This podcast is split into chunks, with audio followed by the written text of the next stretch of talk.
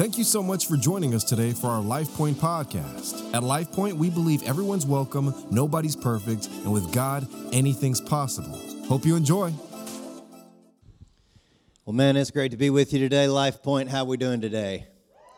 That's what I'm talking about, man. I love your pastor, Danny. Uh, he's become a good friend of mine over the past few years, and uh, as the Bible says, as iron sharpens iron, so one man sharpens another. I can tell you, my church is better, my life is better because I'm friends with Danny Rivers. And so uh, you're blessed to have him as a pastor here at Life Point. You're also blessed to have the many dream teamers that are serving every facet of the ministry today. Would you guys join me in thanking our dream team for serving in every different facet of the church today?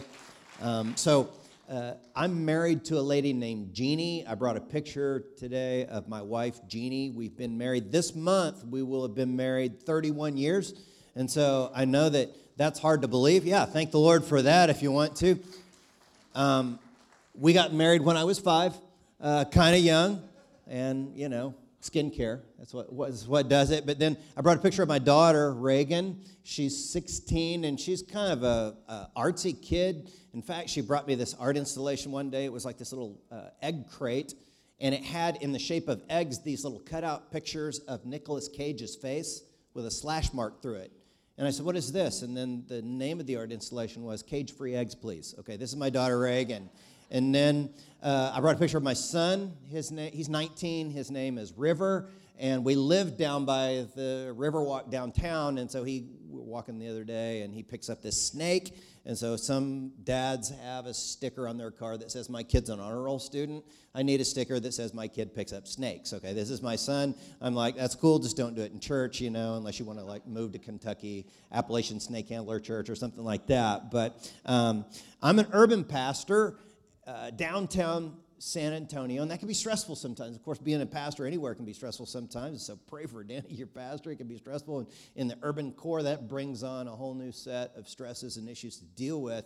And I was uh, having to take some time off recently because I was dealing with what therapists call compassion fatigue.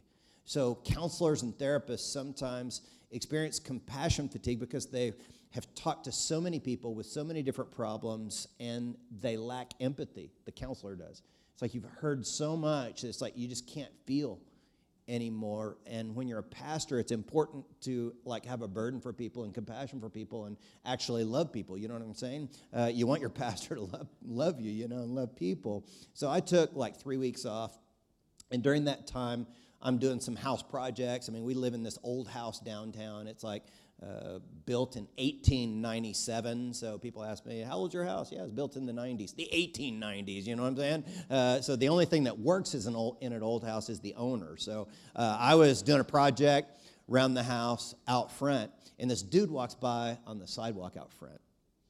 And he asked me, He says, Hey, man, uh, can you tell me where the nearest hospital is? And I'm like, Yeah, man. I mean, there's several hospitals downtown, so I'm showing him the directions to get to one of the closest hospitals to where I live. And then all of a sudden, uh, you know, something hit me. I started feeling compassion for him again. That's a good sign, isn't it? It's a good sign when you start feeling for someone again. And then I'm like, whoa, whoa, whoa, wait just a minute. What's your name, man? He's like, my name's Richard. And I said, Richard, what's wrong? Why do you got to go to the hospital? And he says, I'm dying. You're kidding. Man, wait right, right here, Richard. I, I went around, I got my car, and I said, Richard, I'm going to take you to the hospital. And on our way to the hospital, I had this kind of prompting from the Spirit. And you know when you've lost your first love for God?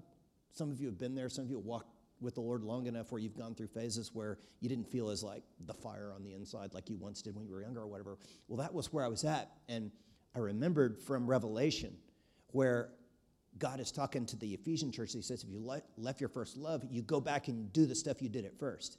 Well, the stuff I always did at first was I would always share the gospel with people like out there, like not just in church, but out there in my real life, you know? And uh, I had not shared Christ with someone outside church in a long time. It doesn't mean that the people I've shared Christ with in church didn't count. It's not like they're going to go to hell or something like that. It doesn't count in church. It counts in church, right on. I mean, that's a good thing.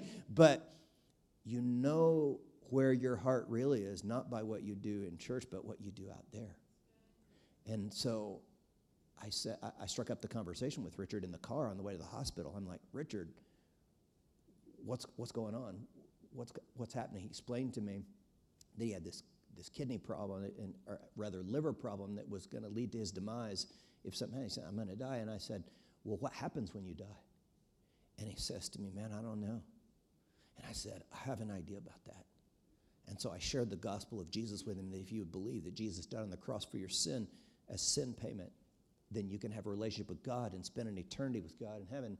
And right there in my little beater Prius, you know, uh, on the way to the hospital, Richard prayed to begin a relationship with Jesus. And you know, yeah, yeah, someone wants to clap for that. That's a good thing to clap for, right? You know, what Richard needed that day was hope. And you know what my soul needed? My soul needed to give hope. Because in the giving of hope, hope comes back into me. The fire of God comes back uh, into me.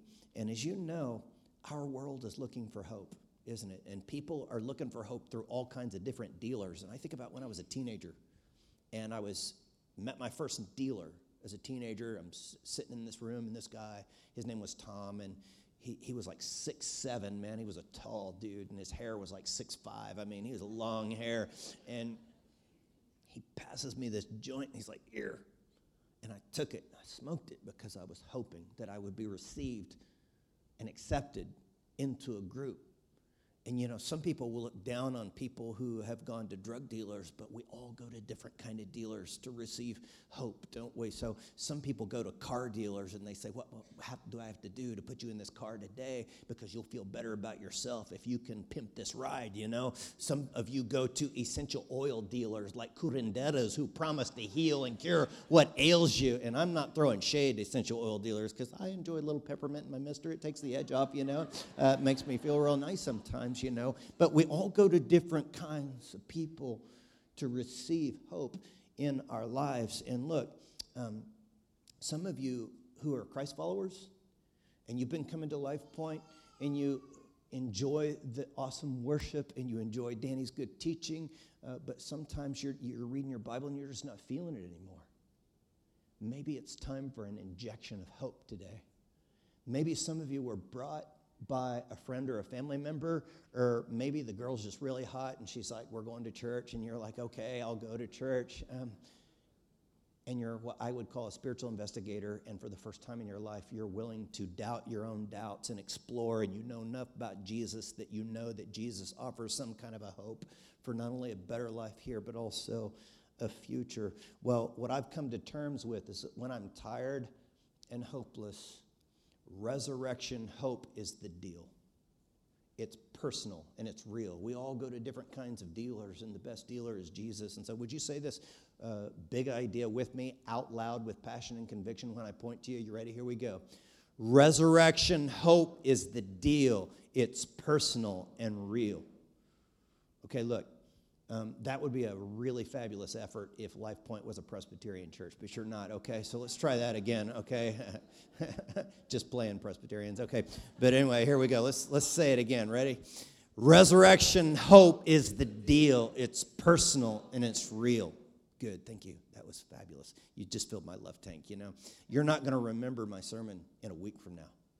But you may remember a story or two, but I hope you'll remember this truth that resurrection hope is the deal. It's personal and it's real. Jesus was the ultimate hope dealer. And I want to show you this text about Jesus in Matthew 12 21. He says, And his name will be the, what's that next word? Hope of all the world. And so in Jesus himself is hope. And then he passed this on to his disciples to make them hope dealers. Look at 1 Peter 3:15. Worship Christ as Lord of your life. And if someone asks about the hope as a believer, always be ready to explain it. And you know, there's this author and pastor that I like named John Ortberg, and he says that when we're younger, it's really easy to hope, isn't it? I mean, it's like, I hope I pass the test, or I hope I can make the team, or uh, you start to date, and it's like, I hope she says yes when I ask her out on a date, or I hope he asks me out, or he's kind of creepy, and you're like, I hope he doesn't ask me out. And then you get older, and you're like, I hope I can get the job, you know. I hope I can get married. And then you do get married and it's like i hope we can get a house together. And you get the house and then it's like i hope we can get kids in the house. And then you get my age and you're like i hope we can get the kids out of the house. You know what i'm saying? It's just like well but if you live long enough what you'll learn is that life and hope will disappoint you, and you wonder if there's an ultimate hope that can overcome the hopes in your life that have been dashed. And we know that our world needs hope, doesn't it? According to the CDC, the life expectancy in America has gone down over the past few years. That's the first time in a long time that's happened in the United States that the life expectancy has gone down, and one would think that that's happening because of heart disease or maybe cancer, but it's not it's because of suicides, the opioid epidemic, uh, alcohol related deaths, and it's, these are all in a category called the diseases of despair. Despair is the opposite of hope. And so I think that the life expectancy is literally going down in our country because people are losing hope. And we see it in the way we entertain ourselves. The trend in video and movie is not just superheroes and such, but the biggest trend in video and movies is zombies.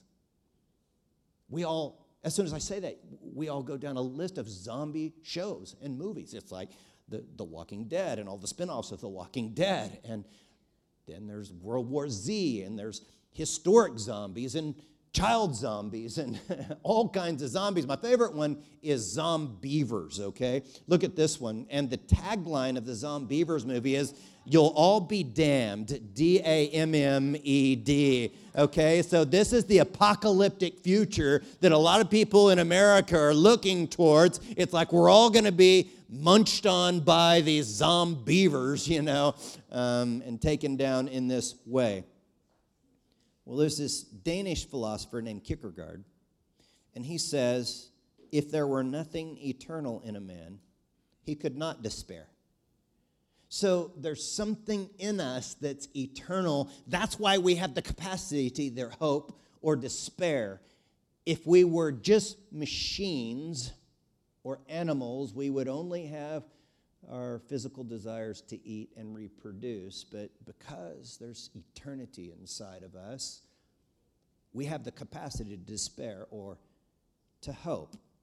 And so, what Jesus does is he challenges the despair in our lives with a hope that can trump all the other disappointments that we have experienced. So look at how Jesus talks about uh, this resurrection uh, hope. And by the way, before I read this next text, it's going to be Luke 9:18. But before I say that, you got to understand that there is an interconnectedness between the resurrection and hope. Remember, we said that resurrection hope is the deal, it's personal, it's real. Well, that wording is very intentional because without resurrection, you don't have hope at all. And we're going to see that as we unpack the rest of these verses today. But look at Luke 9 18. It says, uh, Jesus says to the disciples, Who do the crowd say I am? And they replied, Some say John the Baptist, others say Elijah, still others that one of the prophets of long ago has come back to life. And then he gets a little more pointed. He says, But what about you? He asks, Who do you say I am? And Peter answered the great popular answer, right? You're God's Messiah. Some translations would say, You're the Christ, the Son of the living God. And as that passage continues to unfold, says, And Jesus said, He said, The Son of Man must suffer many things and be rejected by the elders, the chief priests, and the teachers of the law, and he must be killed, and on the third day be raised to life. So Jesus is calling his shot. He's pointing at the fence and saying, This is where the ball's going to go. I am going to die, but on the third day, I will rise again. Now, remember, we said that resurrection hope is the deal, it's personal and it's real. There are two intentional words in that sentence it's personal and it's real. Let's start with the second one that it's real. Resurrection hope is real. Paul was willing to stand trial for it, it was so real to him. Look at Acts chapter 23, verse 6. It says, I am on trial because of my hope is in the resurrection of the dead. And so, particularly if you're a spiritual investigator, you got to understand that Jesus Christ was a real historic man. He never wrote a book, but there are more books written about him than any other man in history. His movement died when he died, but his movement catapulted into history and exploded after he rose again from the dead. Christianity is based upon the fact that something actually happened. Jesus actually changed the way people viewed the cross from a torture device to hope. People wear it around their neck today because the cross represents hope. History is literally divided BC before Christ and AD, Anno Domini, the year of our Lord. And the thing that you already understand in your heart that we've already come to terms with, remember what Kierkegaard said, is that we understand we're eternal beings. And the way Solomon said it is that God placed the eternity in the heart of man. So, parents, when you look into the eyes of your children, you know it doesn't make, make sense that when your children die, that they're just fertilizing the grass. You know? Eternity is in our hearts. In recent years, I'd become more fascinated with near death experiences. And, you know, the Gallup poll tells us that 13 million Americans have had near death experiences where they flatline, there's no heartbeat or brain waves but people are experiencing something. Some people are experiencing something good, and some people are experiencing something bad, but there are these experiences beyond this life. See? So listen to how Paul talks about Jesus' resurrection. 1 Corinthians 15 4. He says, He was buried, He was raised on the third day. We know that according to the scriptures, and then He appeared to Cephas or Peter and then to the 12 and after that he appeared to more than 500 of the brothers and sisters at the same time most of whom are still living, though some have fallen asleep.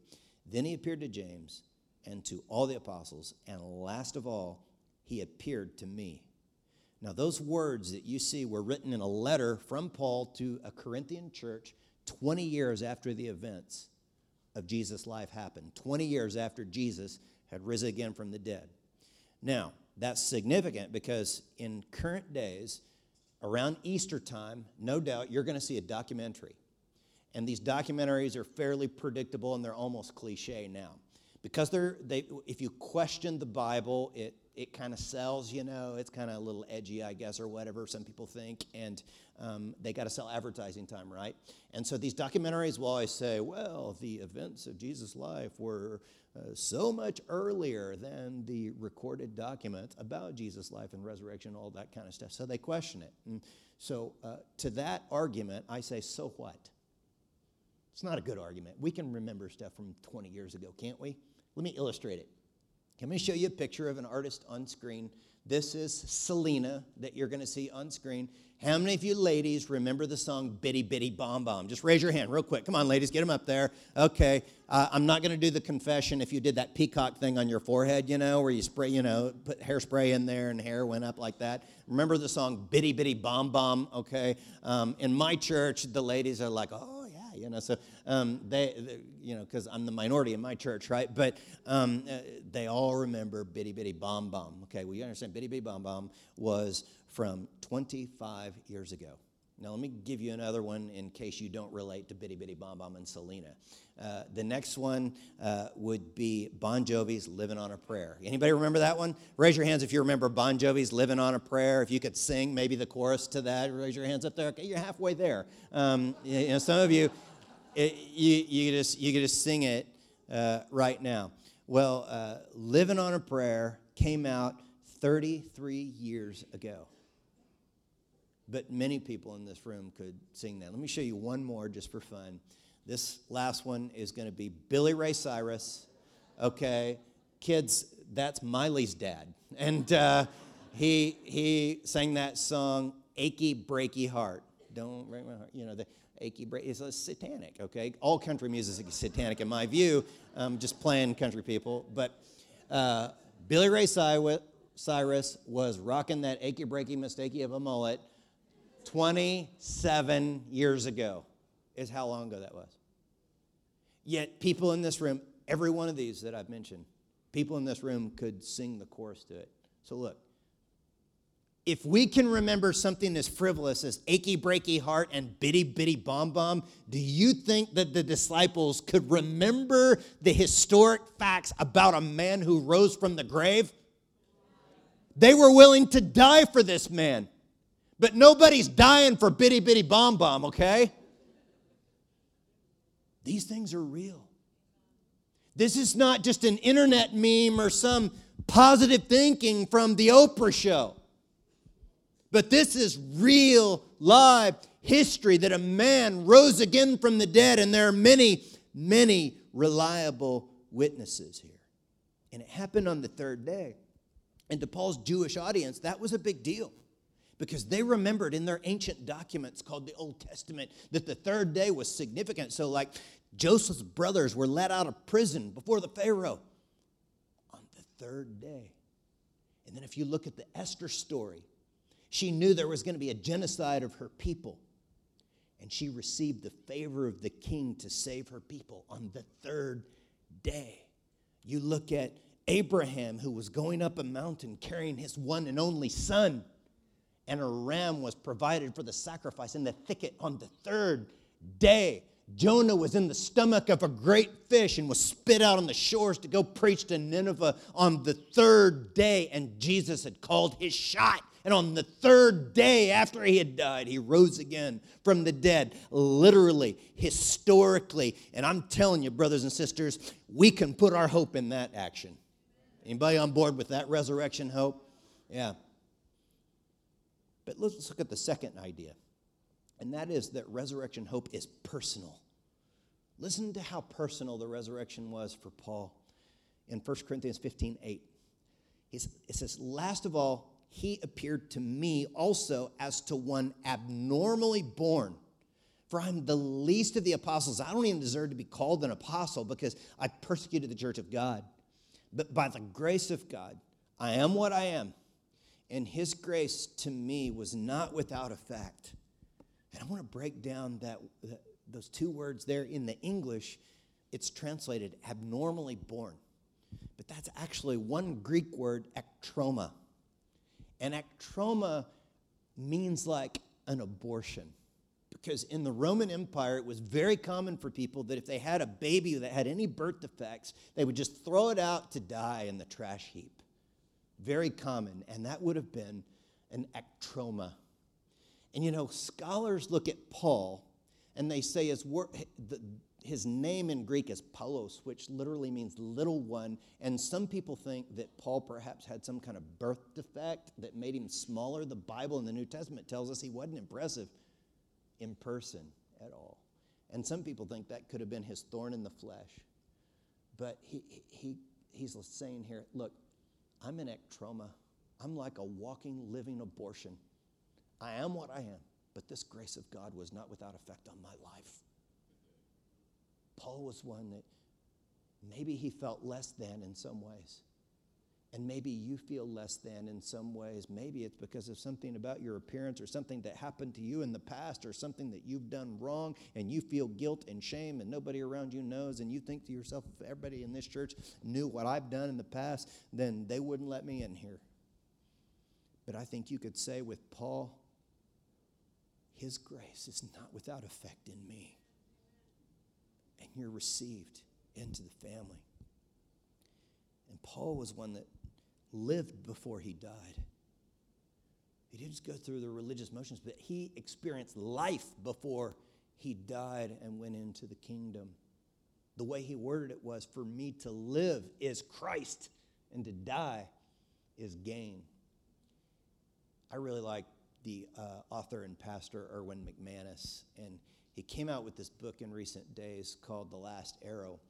And I had heard Erwin talk about the book in uh, in a talk, in a sermon, and then I read the book, and basically what he explained was that um, he was uh, started starting work on this book, The Last Arrow, and then like a year later, he was getting a doctor's exam for an insurance policy, and the doctor's exam revealed that Erwin had cancer.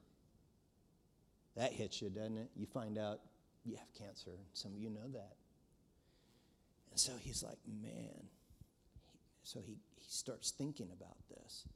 And he goes back to the book that he had started a year ago. And I want to show you a line that he had written in the introduction a year before the diagnosis. Says, So let me tell you before you hear it from someone else I'm dying, but so are you. Those words were prophetic when Erwin got the cancer diagnosis. Um, he did get surgery that helped his cancer, but he had to wrestle with his emotions in the midst of this time. It's like, hey, am I going to be angry with God or am I going to be afraid to die? And when he wrestled with those feelings, allowing himself to lean into the pain or the feelings of what he was experiencing from a cancer diagnosis, and he he said, "Man, I uh, I wasn't angry at God because I've had such an amazing life. You know, God has really blessed me and given me a great life, and so I got no complaints there, and I'm not really afraid to die either." And it dawned on him why he wasn't afraid to die because many years earlier, Erwin used to minister in South Dallas in the hood. And he was around gang violence all the time. And during that time, he kept asking God for a word to encourage him to continue to minister in that dangerous environment. And he wanted the encouragement like God's going to protect me or something like that, but that never came. The word that came to Erwin was for me to live as Christ and to die is gain. And Erwin would say the reason that he could deal with the cancer diagnosis today was because he had already died many years ago. And he said the only proof of life after death is life before death. So don't die before you've lived. Empty the arrows out of your quiver in this life in service to God. And could it be that many believers struggle with spiritual stagnation because they've left arrows in their quiver and not really gone for it? So last week, when I take a couple of people from my church into this homeless camp, you would never know it's there. But you kind of walk down this path, and there are these people living in tents or uh, with tarps over them. And I walk them in there, and they can see this guy's body convulsing as he's like free basing and uh, on these drugs and everything. And I'm taking water to my friend Red. And it's like, they're like, Aren't you scared to come here? No, because I want to live before I die. And I feel life when I take red as water so he doesn't get dehydrated. See? And Christ followers, you can live and show the world around you that eternal life is real in the future by showing them eternal life now as you serve the hungry, as you serve children here at church and serve on the dream team and share Christ with people and initiate conversations about Jesus at your school, at your workplace, in your neighborhood where it's needed the most. See? So the resurrection was personal for Paul, and it could be personal for you too. You know, the resurrection is personal for me because there are people I want to see again. When I was a little guy, my grandfather hung the moon. I called him Papa. Okay, that's what a lot of us white people call our grandparents, you know, Papa. I brought a picture of Papa, and I'm the little guy on the horse there, and um, I'm trying to get the horse to run over my sisters there, and my Papa was there, and he was a cowboy, and I looked up to him, but he died of a lung disease when I was a kid. And it was the first time in my life when I go gone through counseling processes, it's the first time in my life where I realized that something's wrong in the world. But I tell you this, because of resurrection hope, I know I'm going to see my papa again in a real place. I brought a picture of my friend Dennis Maples. And Dennis spent much of his life on the streets because years ago, when his parents left here and moved to Colorado, they said, We're going, but you're not Dennis. And he was on his own. So he lived a lot of years in the streets, and our church took him in, and he became one of the key volunteers at our church. And you can see him there at Easter services a few years ago, and you can see his hands are a little bit shriveled up because of the diabetes caused problems in his hands. But right now, he died this past year, and right now, I can guarantee you Dennis Maple's fingers are stretched out in worship to Jesus, and I'm going to see him again because resurrection hope is for reals. And there are people that you miss that you'll see again. Look at what Paul says about this in 1 Thessalonians 4:13. It says, "Now, dear brothers and sisters, we want you to know what will happen to the believers who have died so that you will not grieve like people who have no what? Hope. For since we believe that Jesus died and was raised to life again, we also believe that when Jesus returns, God will bring back with him the believers who have died. And that is personal to me. See, he, he loves to reunite people with family because God is all about family. Right after you read about resurrection here in the Corinthian letters, you see 2 Corinthians 6:18 where Paul says, "I'll be a father to you." I get that for some people, father is a negative connotation, but you got to erase all that because God is not your bad dad. God is a perfect dad. He says, I'll be a father to you, and you will be my sons and daughters, says the Lord Almighty. Look, the church is not a franchise, it's a family. And God wants you to know that you have a father, some of you that you've never met before. You're like a lady in my church named Marty Lee. Marty Lee, over 50 years ago, uh, her mother birthed her and did not have the wherewithal to raise her, so Marty Lee's mother gave her up for adoption. And over 50 years later, Marty Lee started the search to find her biological parents. And she was able to acquire the birth certificate, her original birth certificate, from another state where she was born. And on that birth certificate, she found the name of her biological mother, Jan Seelinger. And a quick Google search showed Marty Lee that Jan Seelinger had died just a couple of years ago, and so she just missed her. And she noticed on the birth certificate that the biological father's name was deleted. So she started doing research to find who the biological father was.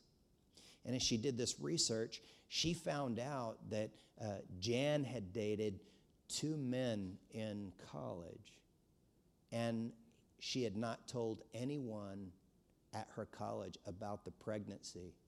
So, whoever the biological father was did not even know that Marty Lee existed. Well, she found the two names of the two men that Jan had dated in college, and the first one, a DNA test revealed that he was not the father, and the second guy, the DNA test revealed he indeed was the father, and his name is George Damon. And now Marty Lee had a choice to make. Do I want to invite him into my family ecosystem?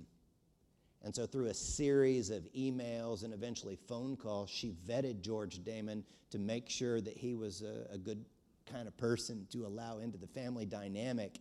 And then came the day when Marty Lee, along with her husband, would fly up to another state, state to meet her biological father, George Damon, and meet him she did. And he turned out to be a wonderful, delightful man who had a wonderful home and a wonderful family.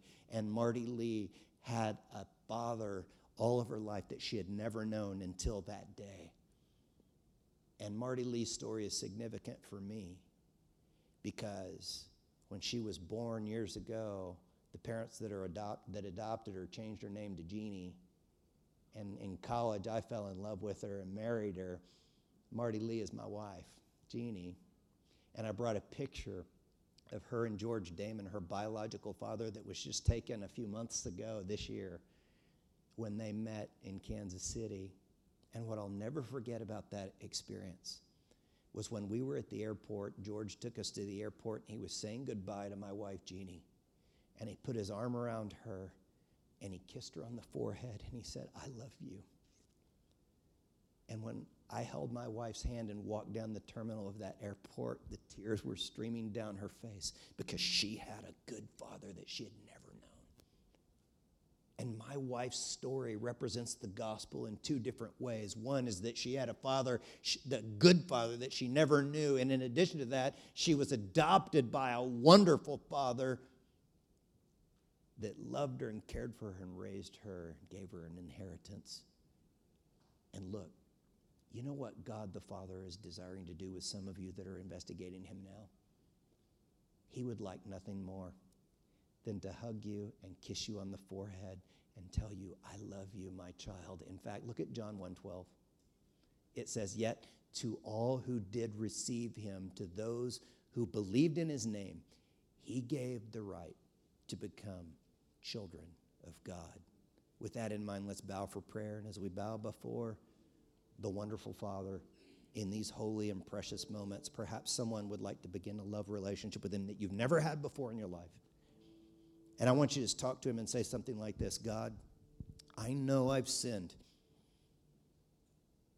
I haven't even lived up to my own standards, let alone yours. But God, right now, I choose to believe that Jesus Christ died on the cross to pay the penalty for my sin. And I welcome you into my life. Thank you for coming in. Okay, first prayer is over. Let's go to the second prayer. And this is for those of us that are believers. We know God. And it's time for us to make a commitment to be hope dealers because in the giving of hope, it lights the fire in us. How many of you would commit to initiating a conversation with Jesus about to, to one person? One person in your neighborhood, one person at your job, one person at your school, and perhaps that person is coming to your mind right now. This is not a commitment to be made frivolously. Um,